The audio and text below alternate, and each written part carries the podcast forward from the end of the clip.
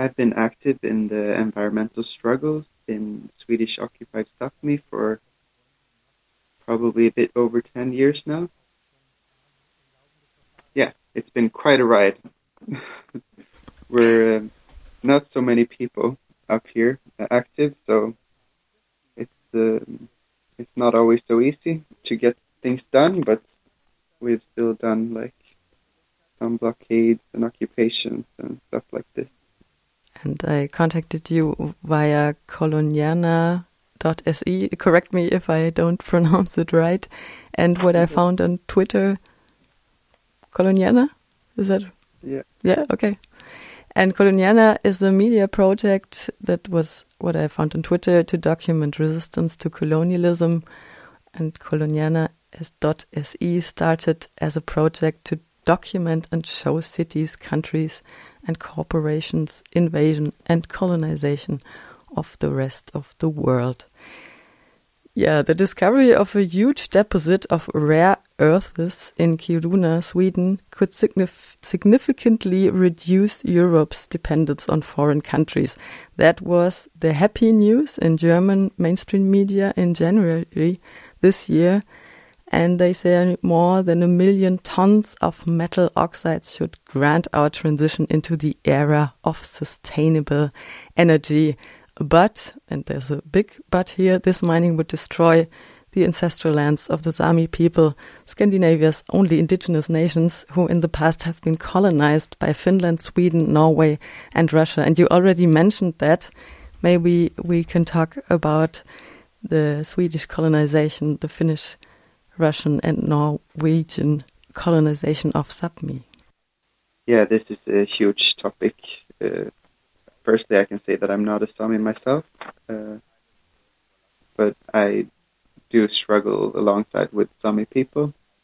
There's this uh, concept called green colonialism going around. So it's pretty much what people say here is that colonialism never stopped. Like it's just been going on ever since it started, and now it's just like showing a different face, and they call it green, but it's definitely not green. It's anything but green. What this green transition really means is that they are exploiting even more, destroying even even more um, uh, nature. Now, for many reindeer herders, it's probably it might be the last generation that they actually can do the rain herding, reindeer herding because it's it's going to be impossible with all the industries popping up. Uh, so this is a big thing in Sweden right now that especially in the north of Sweden, um, this so-called green transition, because they say they need all these minerals and and uh, windmills and uh, to be able to do this transition, but it's all uh, just bullshit. It's not really a, a transition at all. Maybe I could talk a bit about like Sweden, how important Sweden actually is for the green transition in Europe in general. There's happening a massive increase in the um, exploitation in Sweden right now for Sapmi. For example, um, the energy consumption is going to increase drastically. They are making all these new factories like Northvolt making uh, lithium batteries for so-called green cars. They make they want to make a new factory for green steel and like all these other factories that they call green but and all these factories they will they will use so much electricity like they will double the need for electricity in Sweden which is really much and also not just that they also want to like uh, electrify everything like mines cars machinery they build these big server halls for like Facebook and stuff so the energy consumption is going to double or maybe even triple due to all this. And they also want to build like double the amount of windmills in the north of Sweden that we have already. Like they make one in Markbygden outside of Piteå, where they want to make over a thousand wind turbines. It's going to be like, I think the biggest one in Europe. And then they want to double the amount of mines like before we had like around 10, 15 mines. Now they want to make 10, 15 mines more. and there it's not just like more mines; it's also extremely much bigger mines. The same goes for the windmills. It's not just more windmills; it's bigger windmills, and the same goes for the forest industry. Like they want to triple the speed of the exploitation, and they're building new factories. They're upgrading the old factories to be able to handle like double or triple amount of uh, forests. And this they want to do just this decade. So it's like a massive acceleration going on.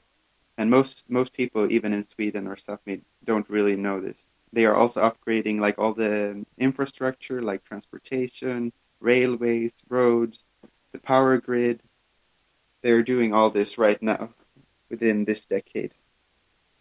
I found a 10 year old news of August 2013, which says Sweden ongoing road blockade against mining in Sami territory.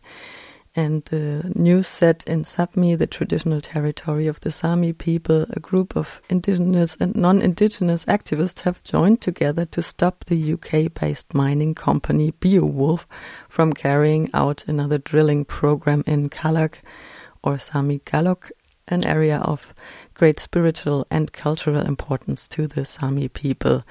These are past struggles, but they are going on until the year 2022 or until today, if I understood it well, because first they had to withdraw with the company, then there was another permission in 2022. Can you talk about the Galok case and the ongoing struggles in this case?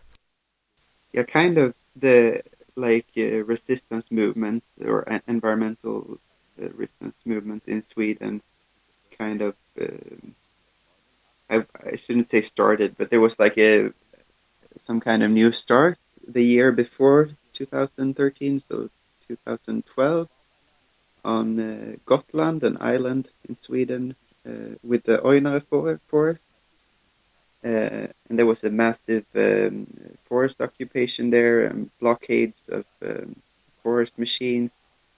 And after that, it kind of uh, next summer followed the Galok struggle, which also involved uh, Sami activists and Sami villages.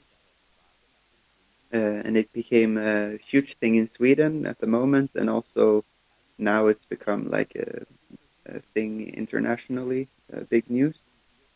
Uh, so it's been uh, almost like a symbolic struggle in Sweden. And it's still going. There's been organized gatherings, not every year, but uh, like every other year since 2013.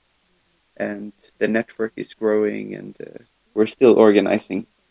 Like in 2013, the people in the interviews were saying this is only the beginning and the start of an indigenous act of self-defense.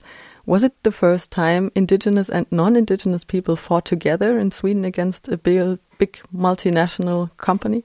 I know in in Norway, for example, there's been resistance, like the Alta conflict, for example, against the building of a hydroelectric dam.